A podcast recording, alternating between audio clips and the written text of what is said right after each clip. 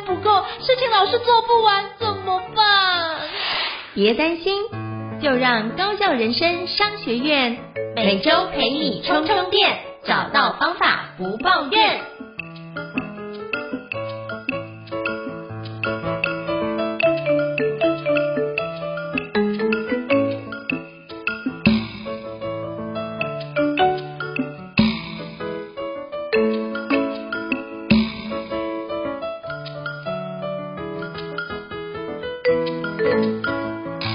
大家好，欢迎大家来到高校人生商学院。我是赵应成，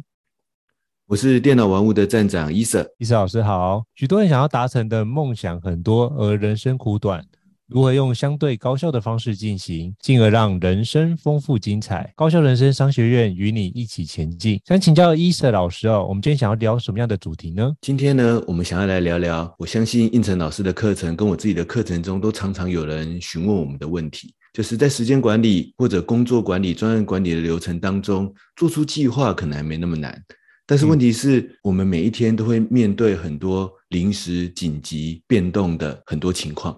于是很多工作者常常无法承受的是每天有太多临时紧急的任务。忽然的交办在自己的手上，这时候到底要不要去处理这些事情呢？或者如何有效的处理这些事情呢？如何让他在处理的过程不会跟自己的原本排好的工作流程卡关呢？有没有什么去应对这些临时紧急任务的好办法？今天呢，我们就用我们两位的这个真实的经验、真实的方法来跟大家分享这过程当中的一些。这个问题与解决办法，不知道胤丞老师会不会在你日常的工作当中也会有这种排好了计划，但是每天还是有很多临时紧急的状况的事情发生呢？有，我觉得上个礼拜就是啊，啊上个礼拜就发生了嘛。就是因为上个礼拜本来我自己有那个呃企业内训有五天的课程嘛，然后呢就在月月初的时候发觉，哎，小朋友确诊，那个就是小朋友确诊发烧，那你就只能帮他请假，然后因为就是。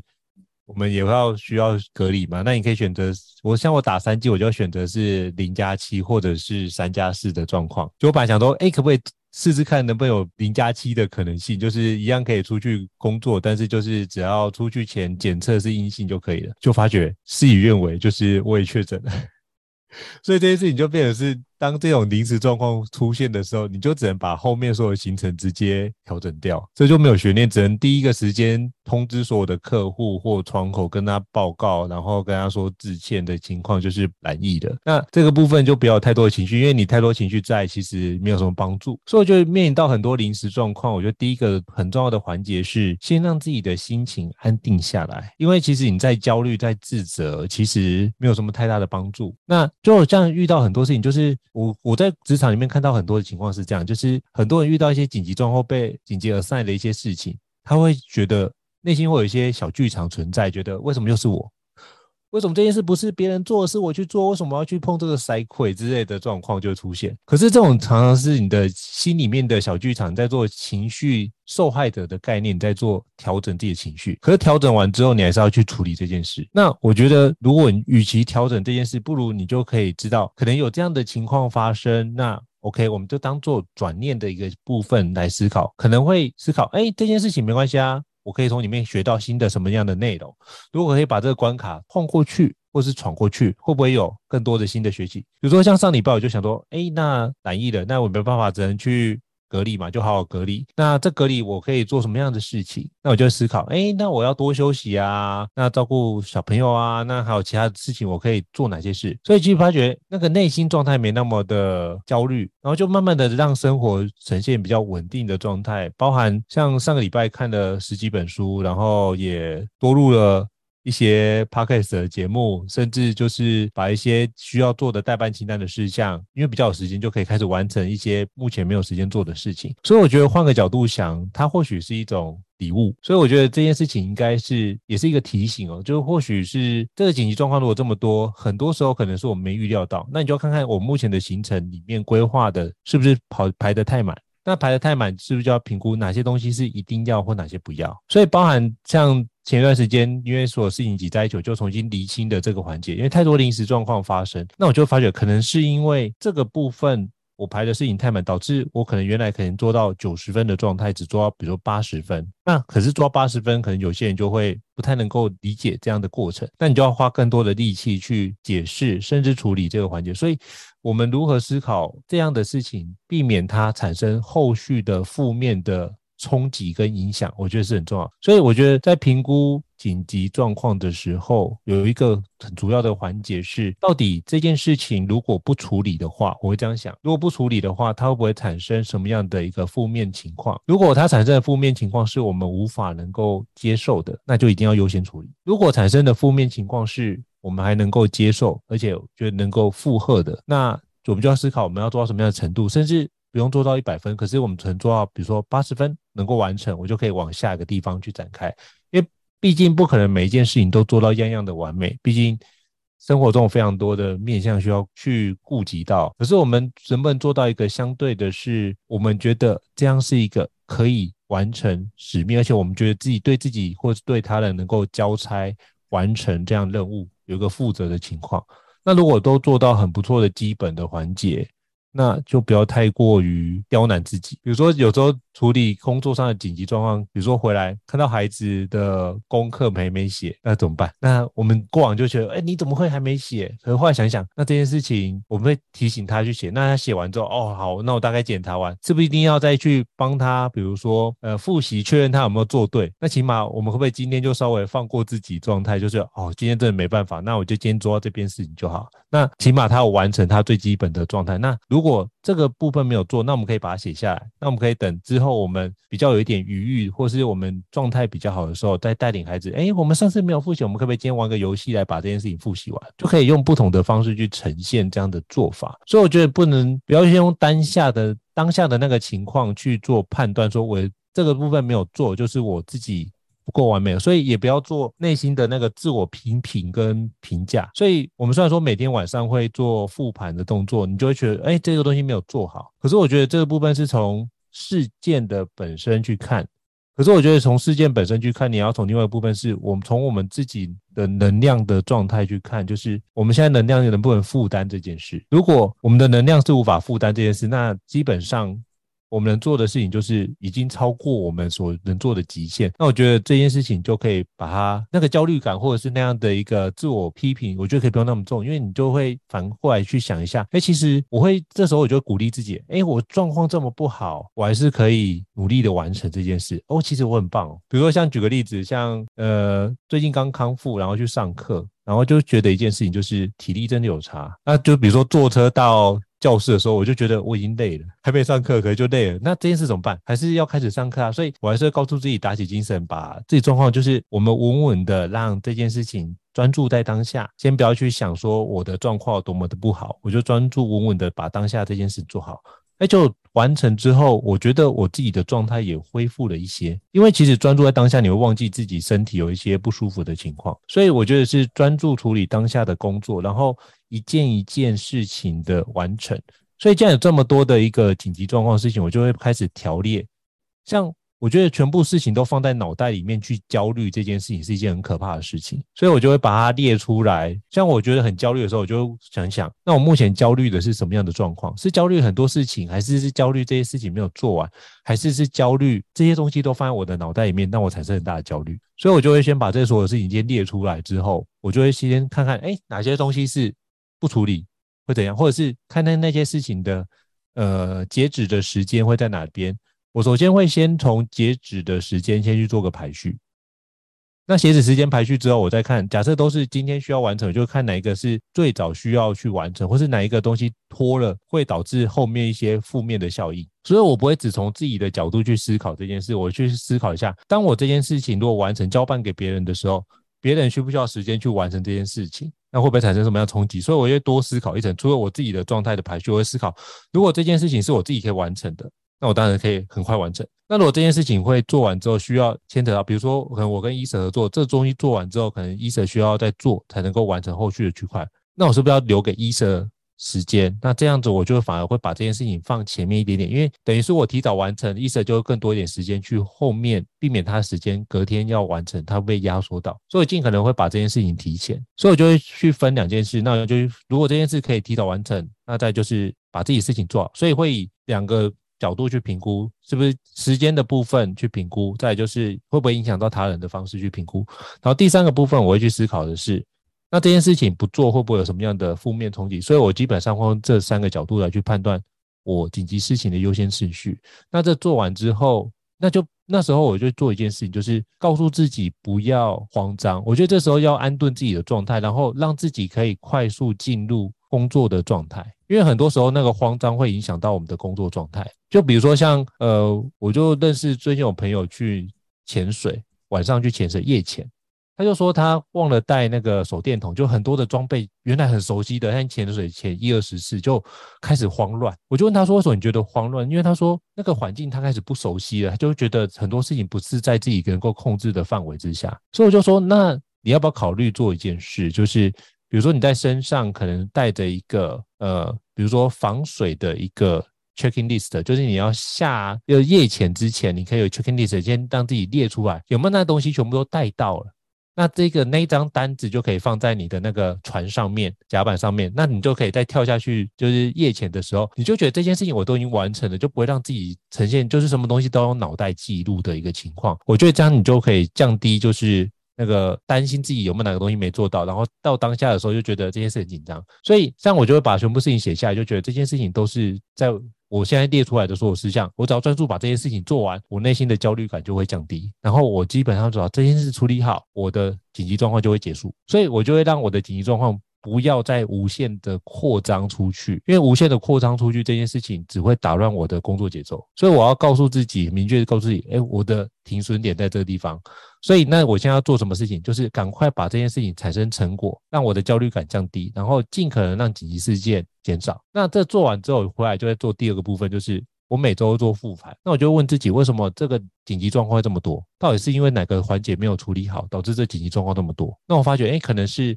有些事情太多，有些环节或是人情世故没有照顾到。那这件事情就是我的责任。那我就思考，那如果下次不要再有这样的一个疏漏的，或是一些类似的议题出现，那我可以怎么做？所以我就在那个时候，就是比较不紧急状况，或是夜深人静的时候去思考，那我可以怎么去做我的复盘，把这件事情的系统优化的更好。所以如果是我的话，我会用分这几个角度来去思考这个问题。我觉得应成老师刚才的方法，其实第一个是可以很呼应我们前几个单元在考虑焦虑、挫折等等的一些负面情绪的时候，其实我们也有谈到说，即使我们事情再多，即使事情再混乱。总之，我们先专注的把当下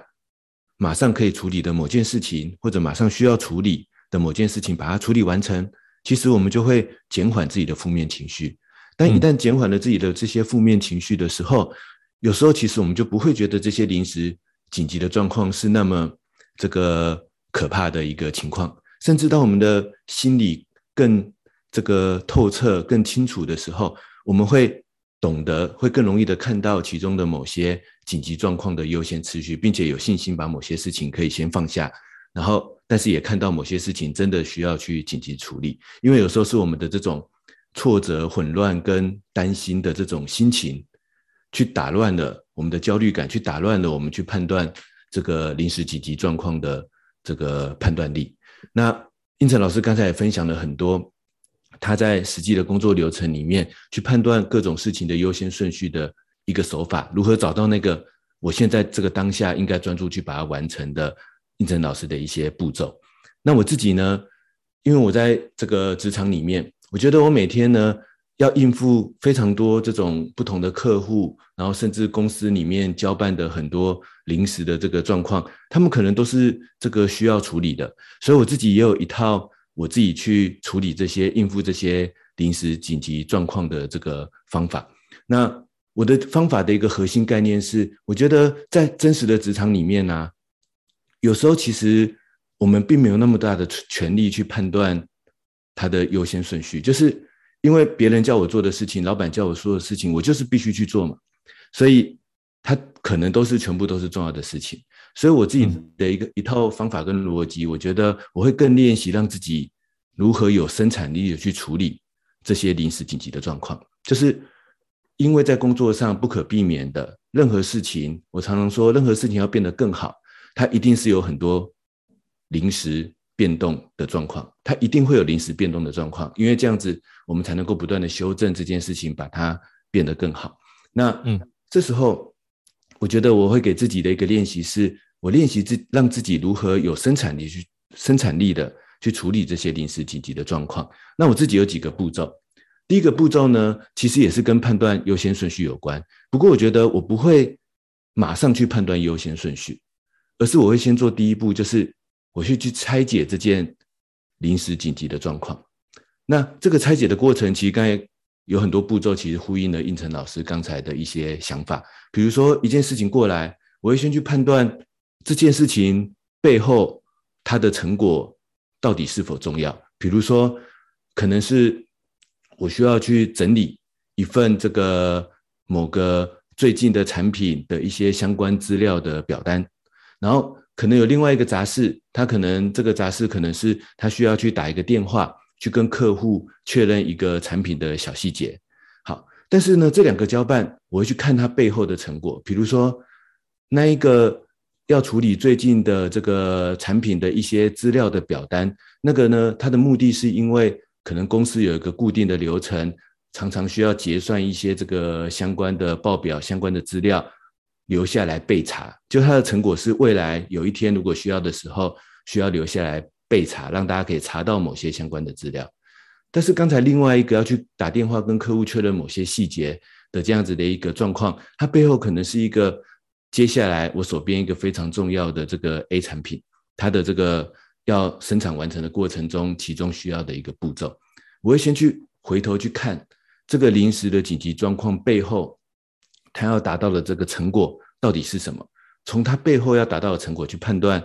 我到底有没有需要赶快去处理这个临时紧急的状况？因为刚才这样的分析就会发现，刚才第二个步骤，如果我现在不赶快去做，很有可能未来这个产品可能会延迟。那另外一个、嗯、那个不那个整理报表，我不赶快去做，可能顶多被老板或者是谁念一下，叫我赶快去做。可是问题是。这个念一下，我都还有缓冲的空间，可以或许再延后一点点，然后再把它完成，因为它并没有马上有一个立即的需求需要把这件事情处理完成，所以我会先去看交办的这些临时紧急的状况背后要完成的那一个最终的成果，在最终的成果的层次去衡量它的这个重要性，然后但是也很多时候真的都是要马上去做，那这时候呢？我第二个会判断的标准就是说，我会去看看这个交办的事情，如果当下真的很多已经预排好的事情，那有没有可能我可以先做出一个草稿的版本就好了？就是对方很急着跟我要，很急着跟我要，但是我当下今天或这两天这几天已经排好了很多这个很重要的计划、很重要的行程，我也不希望牺牲那些已经排好的时间。那所以呢，我剩下的时间确实不多，所以我就会问。这件交办的事情可不可以只做到某个程度就好？然后我就可以先交付给他一个比较草稿版本的这个结果。比如说，刚才我可能会觉得赶快打电话跟 A 客户确认细节比较重要，因为它背后是 A 产品要完成。可是那一个报表好像他也希望我赶快有一些成果，有一些进度。那这样子呢，我可不可以去分析说？好，最后要做完，可能是要画出统计分析图。可是要画出统计分析图，可能很花时间。我可不可以先把数据整理到试算表就好？就是这时候，如果对方跟我要这个资料，我可以可不可以回应他说：“哎，可是我这几天真的有很重要的事情，特别的忙碌。”甚至我就具体的举出，你看我的 A 产品，可能接下来一两个礼拜必须要马上进入某一个生产阶段，所以我必须这个礼拜赶快去确认一些事情。我会很明白的跟对方说，我手边的重要的任务是什么。然后呢，所以我就询问他说，那我可不可以先整理出一个数据表就好？但我先不要画出原本我们需要的，就是完整版本的那个统计图。我就先做一半，我可不可以做到这个程度就好？让你起码也看到可能一个你需要的这个相关资料，或者他要他要跟我要一个简报，我就问他说，我可不可以先给你一个大纲草稿就好？我觉得很多时候。这是有机会的，是有机会去要求的。所以，我们不要觉得说好像我一定要把他交办的事情全部承揽下来，然后一口气把它全部做完。有时候其实是有个缓冲空间的，因为对方其实也不知道我们到底这段时间是有时间还是没时间。老实说，对方是不知道的。嗯、然后对方也不确定我可以先做到马上做到什么程度，所以有时候对方可能其实是可以接受那个草稿的成果，只是因为他不知道嘛，所以他总不会在交办我的时候就说，你先给我草稿就好。一般人不会这样子去帮别人设想的。除非我们是真的很会时间管理的人，我们愿意帮别人这样设想，要不然别人通常就是直接希望你交付成果给他嘛，交付最后的版本给他。但是那不代表他不能接受短期内先给他一个初期的版本哦，只是他不会帮你去想这件事情。所以这时候我可以反过来，我就会具体的把这件事情拆解。但是重点就是我必须先自己拆解，我必须自己去去拆解他交办给我的这件事情，其实有没有一个。草稿版本可以先做，然后这时候我就我也会很明白的跟对方说，可是你看我最近这礼拜真的有个 A 专案必须要做，我就很明白的跟对方说，然后呢，但是我也愿意来帮你做这件事情，但是我这礼拜剩下的时间可能只能给先给你一个草稿草稿版本，让你简单确认一下可不可以？我觉得能够这样子坦诚的跟对方这个去这个交流去讨论，我觉得是有机会。让自己可以减缓自己的压力，我反而只要利用更少的时时间去交付一个初步的这个成果，这样就可以了。然后或者我自己在拆解的时候，我还会去拆解说这件事情我第一步必须要做什么。比如说刚才我这个要交付一个最近的一些案子的这个统计数据嘛。好，我现在已经说我不要我不要先做这个统计图，我先做一个简单的数据表，但我要完成那个数据表，我第一步该做什么呢？这时候我如果往前不断的拆解他的前一步行动，我可能会发现，其实有些数据不在我的手上，因为比如说我是负责那个产品的人，但有些数据是在行销的手上，所以这时候我要完成那个数据表，我第一步其实是跟行销先要可能他的销售数据，那所以我的第一步叫做，那我要先写 email 跟行销要他们手边的这个相关的数据，所以有时候呢，我会去拆解。于是拆解这个成果，拆拆拆拆拆，拆到第一步是啊，原来我只要先写一封信，跟行销要这个相关的销售数据。然后第二步可能是先从我自己的一些专案的管理页面，去把最近那五个专案的数据先把它这个调出来，这可能是第二步。然后第三步可能才去设计一个表格，然后第四步可能是把这些数据放进去。我很喜欢去拆解任务的简单可行的一步一步的行动，因为这样子我就会发现说。虽然我现在事情很紧急很忙，我今天可能有很多原本排好的行程，但是我只要利用十分钟的空档，先写一封信跟行销去要他们手边的销售数据，那那一个临时的交办就开始推进它的进度了。嗯，那所以呢，我觉得我的第一个方法就是我会先拆解，我会先拆解说这些临时紧急的交办，它背后的真正的最终成果是什么，去从最终成果的角度去衡量它的。这个轻重缓急，这时候你有时候就会发现有些事情真的是可以往后延没有关系。第二个，我会去拆解他有没有可以先做出来的，像胤丞老师刚才说的一个一定程度的草稿版本，然后跟对方这个交流讨论一下。如果我最近真的事情很忙，你这个又是一个临时紧急的事情，不是我们原本排好的，我可不可以先交付给你一个草稿版本就可以，帮自己去争取这个。压力的减轻，帮自己去争取这个足够的时间。然后第三步，我会去拆解它有没有立即可行的第一步。那这时候，就算我没办法马上去做整件事情，但我先做那第一步嘛。那这样子，这个任务就会开始往前推进了。第一个，一来我的压力也不会那么大；二来，如果对方跟我一直要、一直要这个东西，我也可以告诉他说我已经进行到什么进度了，不会是完全这个进度是零的这样的一个状态。所以我觉得。第一步，我会先去拆解这件事情，拆解这件事情的成果，拆解这件事情可不可以先交付一个草稿版本就可以？拆解这件事情，我马上可以做的第一步行动是什么？那这样子有时候其实也不需要真的去判断什么优先顺序，而是让自己这件事情可以先在足够的时间里面，相对比较没有压力的就可以把它完成，或者是起码可以先在仅有的零碎的空档。先去采取一两步，让这件事情开始有效的推进。因为我觉得在真实的职场里面，有时候不是判断优先次序的问题，大家都急着跟我要，所以我要让这些事情都可以开始有效的往前推进。嗯、这是我的第一个方法，拆解。可是啊，我觉得我接下来还有三个方法是我更想跟大家分享的。第二个方法就是我会开始集中这些交办的事情。什么叫做集中这些交办的事情呢？就是我自己观察，我觉得工作上很多事情，其实它都是可以连接到背后一个更长期的专案的流程当中的。比如说刚才的那个数据报表，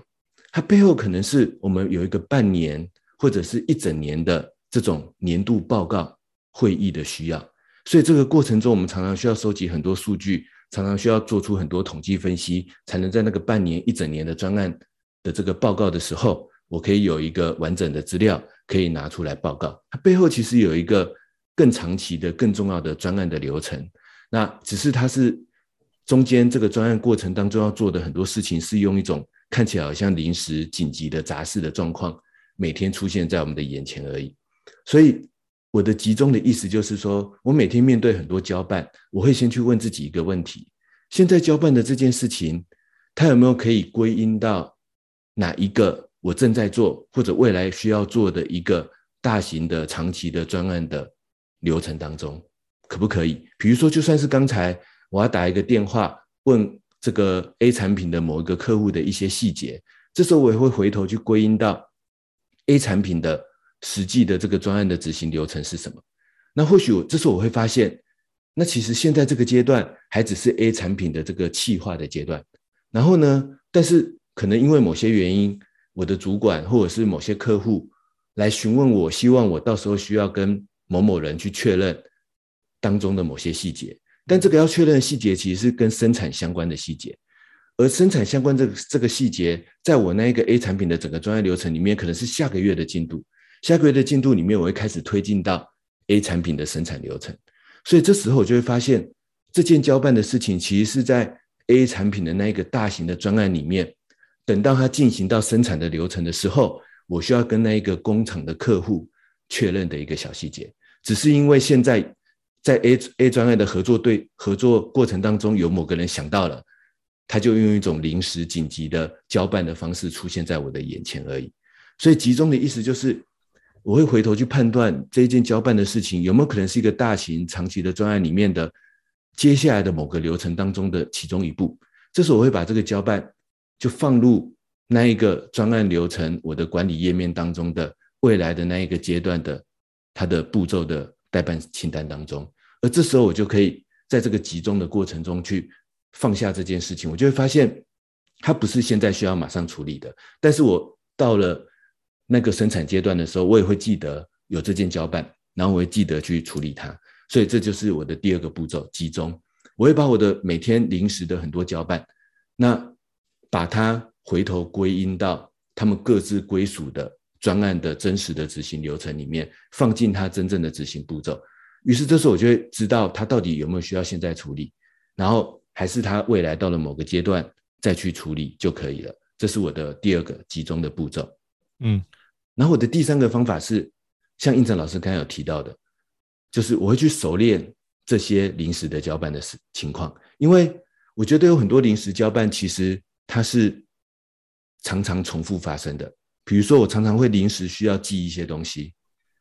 比如说我常常有时候临时的需要去申请一些文件，比如说有时候我临时的需要去这个处理一些或许是生产或许是什么的这个确认的相关的流程，这时候呢，其实当我每一次遇到一件假设我全新的没有遇过的事情的时候，我就会一边做一边记录我到底。真实的执行步骤是什么？甚至把这些执行步骤需要的相关的资料都集中在一个，比如说寄送，或者一个合约的处理，或者一个生产流程的这个任务的管理页面里面，把它的行动流程，我到底做了哪些步骤，哪些哪些每个步骤需要什么资料，我都把它集中的管理。这是呼应刚才的第二步，集中的流程。这样集中流程管理之后啊，其实我就会累积了非常多。工作上大大小小的那种临时杂事，它的处理步骤，跟这些处理步骤需要的相关的文件、相关的资料，也就是我让自己把这些任务变成我熟练的任务。很多时候，这些临时的交办，因很临时，然后我要开始做，于是就要重新规划它，重新去把这些临时杂事需要的资料把它找出来。这时候反过头来，其实我要花掉更多时间处理这些临时杂事。但如果这些临时杂事我就是不得不处理，那我就利用前面讲的集中累积的过程，让这些事情呢，每一次做完都会留下他的行动步骤的清单，跟他每一个阶段需要的这个资料的文件。于是下一次遇到类似的任务的时候，我只要搜寻呼叫上一次任务的行动清单跟相关的资料，我就甚至无脑的照着做就可以了。因为就像应成老师刚才提到的，我们怕的是觉得我今天已经要花心力去处理我原本排好的重要的事情，但是我却要再空出额外的心力去处理那些临时交办的事项，比如说主管临时叫我去这个。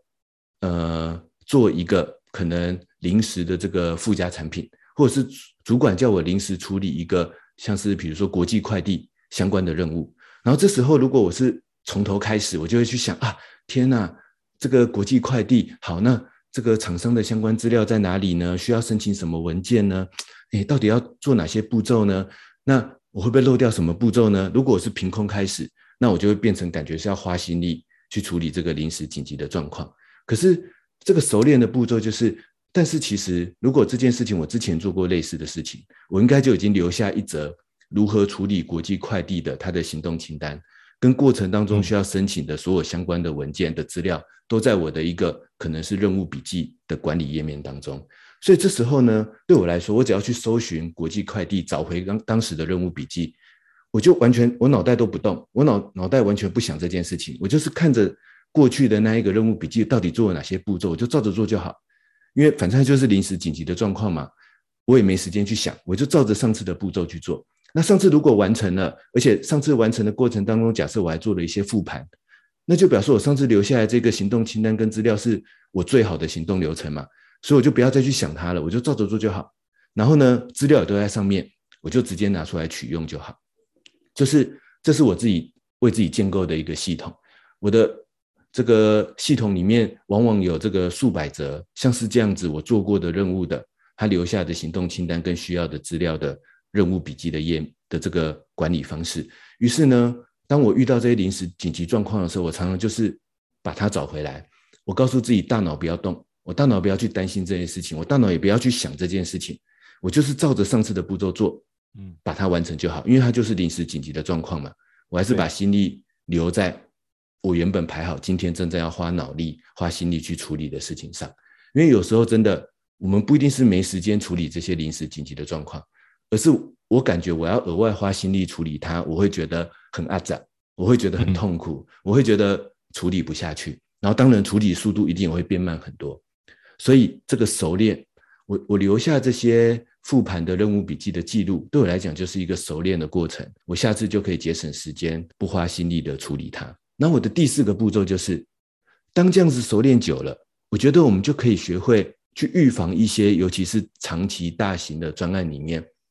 它可能会发生的临时紧急的状况。嗯，因为有时候临时紧急的状况，它不是真的很临时紧急，而是我一开始在规划这件事情的时候，我没有意识到，对，它里面有这些问题，我需要先去解决它。比如说，我要办一场活动。我可能没有意识到说，在这个过程当中，场地的，比如说场地的冷气、场地的餐点、场地的动线安排，都是我应该要事先去做准备的。我没有意识到这可能是个问题，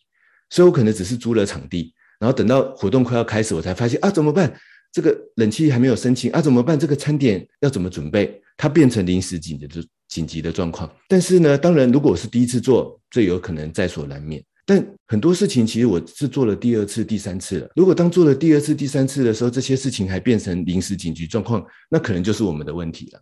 所以呢，我觉得最后一个步骤就是经过了前面的拆解、集中、熟练这三个流程之后，我们应该就可以开始进入第四个阶段。有更多的专案、更多的任务，我应该可以预防它其中一定程度的临时紧急状况。当然，百分之百的预防是不可能的，因为一定有新的临时紧急状况。但是我可以把之前碰过的变成这一次可以预防的这个预先准备的东西。于是这时候对我来说，它可能已经变成我的流程，而不是临时紧急的状况。所以我会在拆解、集中、熟练这三个过程，不断的往复循环循环之后，我会开始进入第四个阶段。我会把很多的事情，很多原本是临时紧急状况的事情，变成我的专案的流程之一。那这样子，我就可以又相对的开始减少一些临时紧急状况的这个发生。这是我的四个基本的方法。再跟大家做一个简单的复习，就是拆解，拆解这个任务的这个，可不可以先做一个草稿版本的成果？嗯，拆解这个任务第一步要做什么？那就算我做不完，我起码可以先做第一步嘛，让它有进度。然后第二个。集中这个交办的事情，它会不会是长某个长期大型的专案的未来某个流程才需要做的？把它集中回那个专案，集中回那个任务的流程当中，去判断它在哪个流程才需要做。这是第二个集中。第三个，多累积一些我们处理各种杂事的它的行动清单跟需要的资料，因为这样就可以让自己更快熟练。不要让不要用大脑去熟练，而是用一个我整理好的行动清单。像应成老师刚才说的 checklist，或者是这个呃需要的资料的笔记，让自己到下一次就看着这个笔记无脑的去执行它，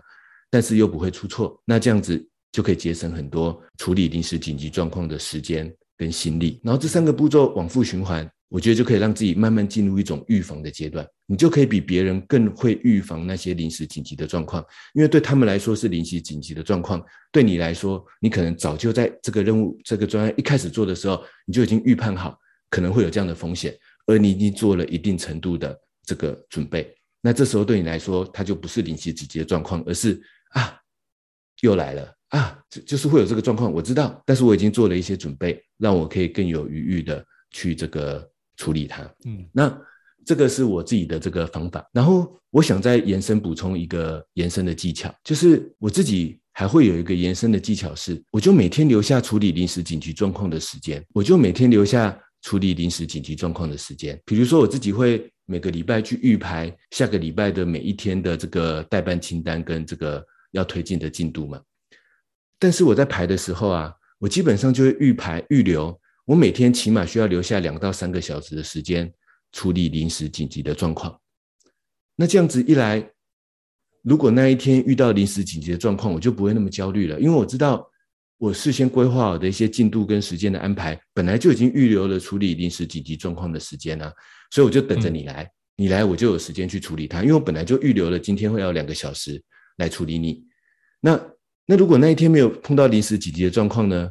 那更好啊，那就皆大欢喜，然后那你就对，那你就赚到，那你不如就去先去推进明天的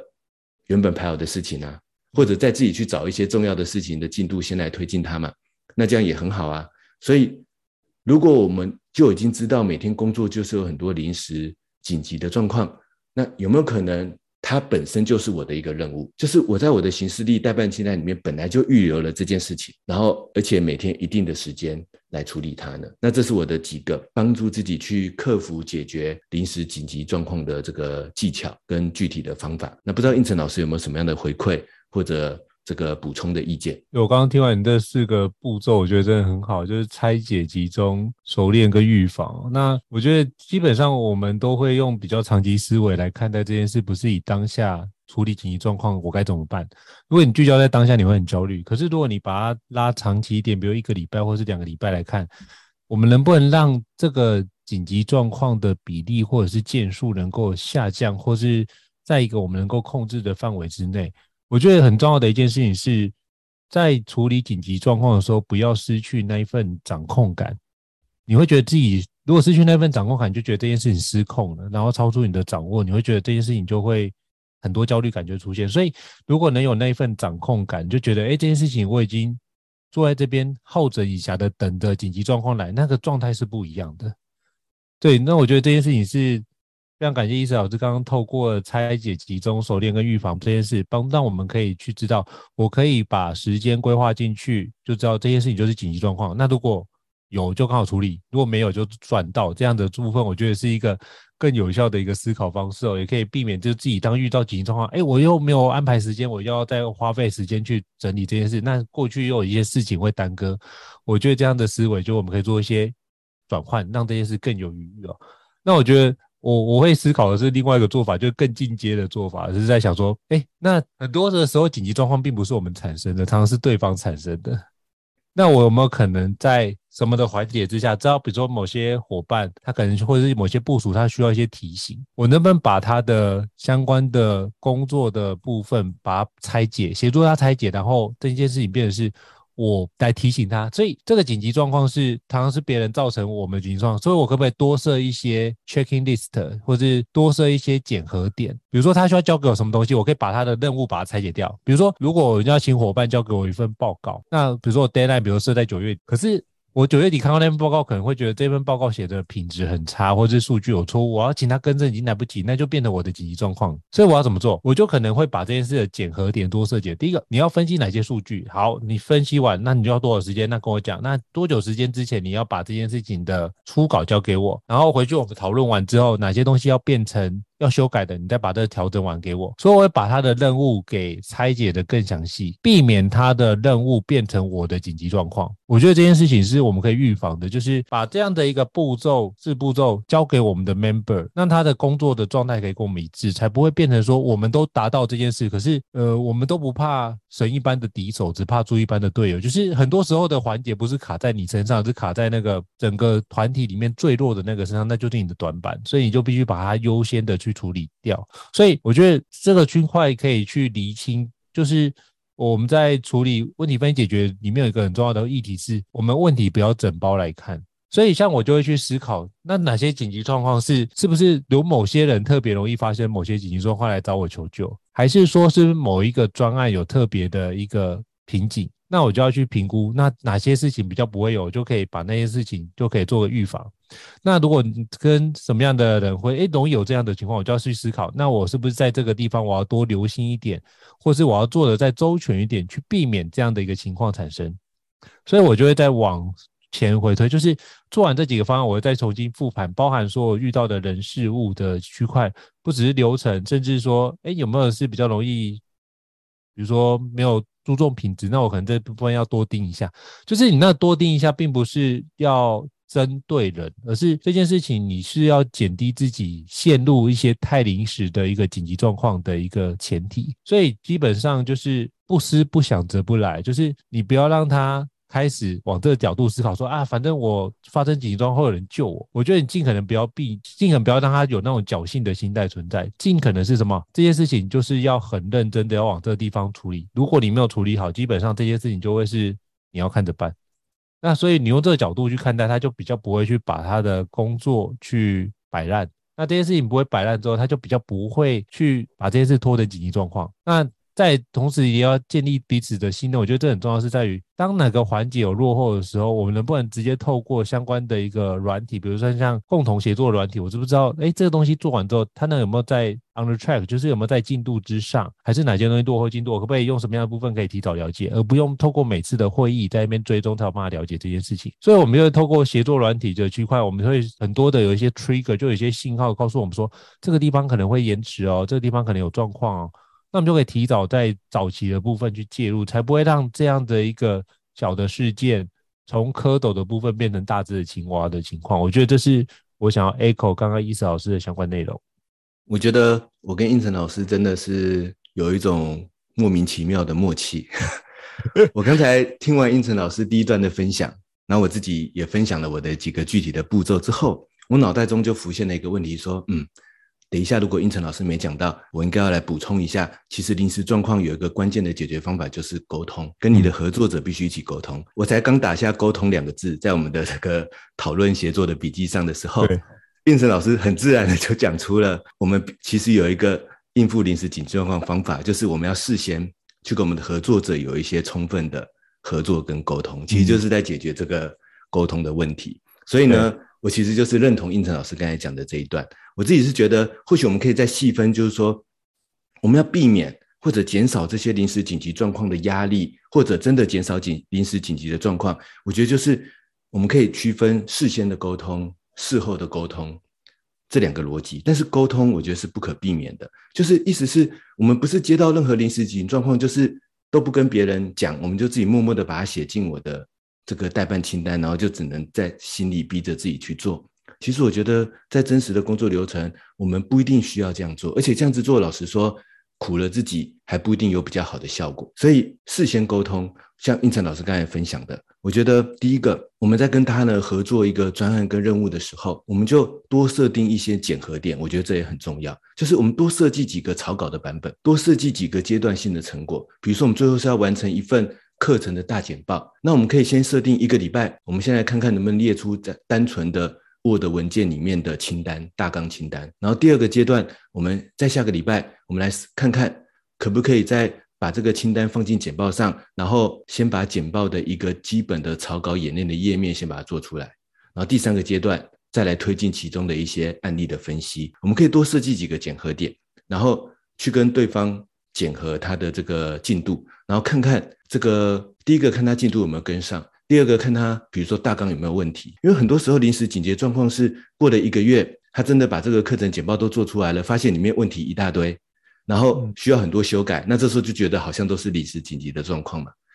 但是有可能我们可以在第一个礼拜的大纲的检核点里面就发现这个大纲结构有问题。然后这时候就可以马上去处理这里面的问题的情况，那就不会在一个月之后变成很多临时的需要修改调整的这个紧急的情况了。然后第二个就是，我觉得应成老师刚才分享的很重要的一点，就是事先的沟通，包括了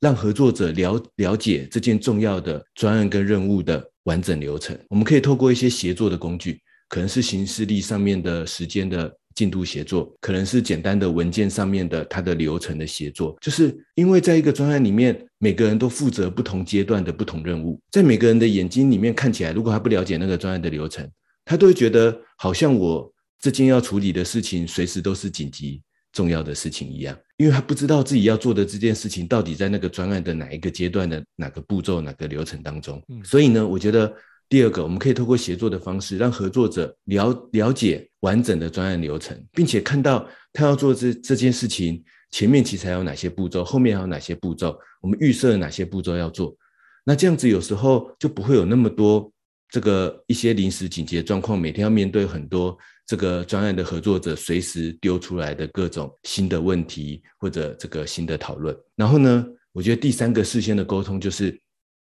确实，一开始我觉得会需要一些讨论、一些会议或者一些协作，大家先把这个专案、这个任务的目标跟他需要解决的问题，先把它讨论清楚。因为这样子就是呼应我刚才前面讲的那个预防的技巧，就是很多事情其实是有可能是我们可以在开始做之前就理解到，到时候可能会面临什么状况，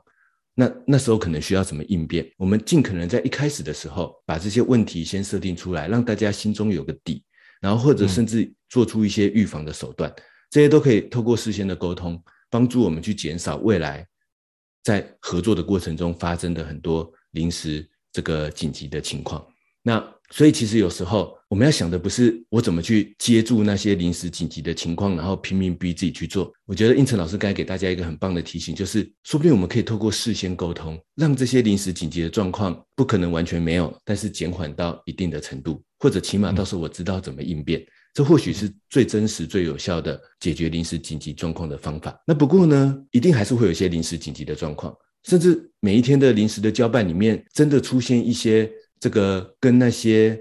我的这个重要的专案无关的一些杂事。比如说明天要开个会，我被交办一个任务是要帮大家订便当，会不会这样？那这个件事情就是跟 任何专案感觉都无关的。这个杂事嘛，所以这时候我觉得沟通的另外一个层面是事后沟通，我觉得可能也蛮重要的。就是我要能够讲出一些理由跟原因，我现在为什么不能做这些杂事，或者这些临时的事情，或者我这个临时的事情为什么必须到明天我才能帮你处理？有没有可能我可以跟对方很具体的去沟通这件事情呢？很多时候我们的沟通是说我心里不想做。我感觉我没时间做，但是要我讲出到底为什么？那我今天是要做哪些事情？那为什么会完全忙到没办法处理你现在叫我帮忙的这个帮大家明天订便当的这个事情呢？为什么？那我可能也讲不出个所以然。那所以这时候听在对方的耳朵里面，也会觉得说你应该就是不想做吧？这个杂事你就是不想做吧？可能是例如这样讲。那比如说啊，今天请你去帮忙一个场地的布置，一个临时的杂事，明天活动的场地。那为什么我我觉得我不能帮忙呢？是发生了什么事情呢？我可能没办法具体的回应或者讲出来，为什么？那对方当然也会觉得我可能只是想要推脱。但是如果换个角度，如果我可以跟对方诚心诚意的沟通说，可是我现在这个礼拜真的有一个 A 产品的报告，然后我现在刚好进行进行到它的统计图的分析的阶段，我预设我今天必须要完成，为什么呢？因为我预设今天下班之前，我希望先把这个草稿寄给对方确认一下，看看有没有什么要修正的，这样我礼拜五才可以交出对方满意的这个报告。这是我原本排好的这件事情，那所以我今天可能没办法。帮你去做这个场地的布置，那可不可以这个找别人，然后让我今天把这个报告有效的这个处理好呢？那假设这个沟通的对象是主管或者是你的上层的老板，如果我可以这样跟他诚心诚意的具体的沟通，就说因为我排好的流程是这样，我今天要做的这个具体的事情是这样，然后它的重要性是什么，我能够这样讲出来，我觉得大概会产生几种结果，就是第一个，他觉得说不行，我们今天人手真的不够，一定需要你来帮忙。这个呃，来去做这个场地的布置。那这时候或许我就可以回应说，那那那这个报告怎么办呢？我跟客户约好了，这个要给他一个这个重要的这个报告的统计图啊。可是我一旦去帮忙，好，就算我自己晚上加班来完成，可是也代表我下班之前没办法把这个约定好的统计图给这个客户嘛。嗯，那或许老板就会跟我一起，可以跟我一起想办法。那比如说，哎，老板说啊，这个客户我很熟，那我帮你跟他说一声，就说因为我们真的有一个状况。所以呢，让你明天再给他，可不可以帮自己争取一个缓冲的时间？或者老板说，嗯，那你现在你的报表是不是做好了？你只差画出统计图嘛？那我们我找一个人来帮你做这个统计图的动作。但是因为你比较会布置场地，可能你有很多活动的经验，然后那个人呢，可能没有这个经验，所以我没办法交办给他。场地整理的这件事情，但是让他来帮你做这个统计图，可不可以把这个交办出去呢？就是他会有一些缓冲的空间，当然也可能有一些会完全没办法缓冲的空间。可是这样子，起码对方知道我的难处是什么，然后或许说好，那你来场地布置，然后你先帮忙一些重要的事情，早上，然后中午你就可以先回去，然后让你留下一时时间做那些统计图，或者是说。呃可是没办法，这件事情真的要你帮忙一整天。那老板也知道说啊，到时候你这个统计图会延后给客户，所以到时候会有一些状况的时候，老板心里也先预先有个底，就是说，嗯，因为当时候伊舍来帮忙这件事情，所以他那个统计图最后稍微晚了几天给客户。如果到时候客户有一些什么反应或什么的话，老板心里也知道说，嗯，因为因为是我叫他请他帮忙这件事情的，我觉得就是帮自己争取一些这些缓冲的时间、缓冲的空间。但是我有一个很具体的这个明确的理由，然后原因，我可以很明确具体的去沟通，不是不是说想办法要去说服老板说我要做或者是我不做，我觉得不是这样，而是就是摊开我们的一些具体要做的任务，我自己排好的重要性次序是什么，然后去沟通他要怎么调整。那不是说要想办法。这个用感性还是什么样的方法去说啊？老板，我真的很忙或什么？我觉得也不要不是这样，而是具体的事后沟通。我觉得其实常常在很多临时紧急状况的时候，可以帮我们多争取一些缓冲的时间。这是我对应成老师刚才这一段的补充跟回馈。那看看应成老师还有没有什么想法？好，谢谢伊嫂的补充。我最后想要简单回馈一句，因为我觉得总结今天的内容，其实就是当遇到紧急状况的时候，我们就是以自己的角度来看，就是如何让自己紧急状况的次数或者是比例能够减少在自己可控范围之内，这是我们要努力的方向。那如果是他人的区块，是我们如何避免他人影响我们的工作进度？造成我们的紧急状况，所以我们如何去反过头来，不管是向上管理、向上管理，或是横向管理部分，去设置检核点，去协助他人管理好他的工作，避免变成紧急状况。我觉得从伊瑟老师刚刚的回馈跟分享，我可以在这边总结一下相关的内容。好，再次非常感谢伊瑟老师的对话，每次我都从里面收获非常多。那就是如果各位对于我们高效人生商学院有一些觉得还不错的话，也欢迎在平台上面给我们五星按赞哦，或者是可以分享给你的亲朋好友。那如果你有什么样的疑问呢，都欢迎在我们的上面可以留言。那我们会定期的部分就是看大家有什么样的提问，那我们就会再把它录制成相关的回复跟各位报告。那非常感谢大家再次收听我们高效人商学院，我是赵英成，我是电脑玩物的站长伊瑟。那我们下次见哦，拜拜，大家下次见，拜拜。高校人生商学院，掌握人生选择权。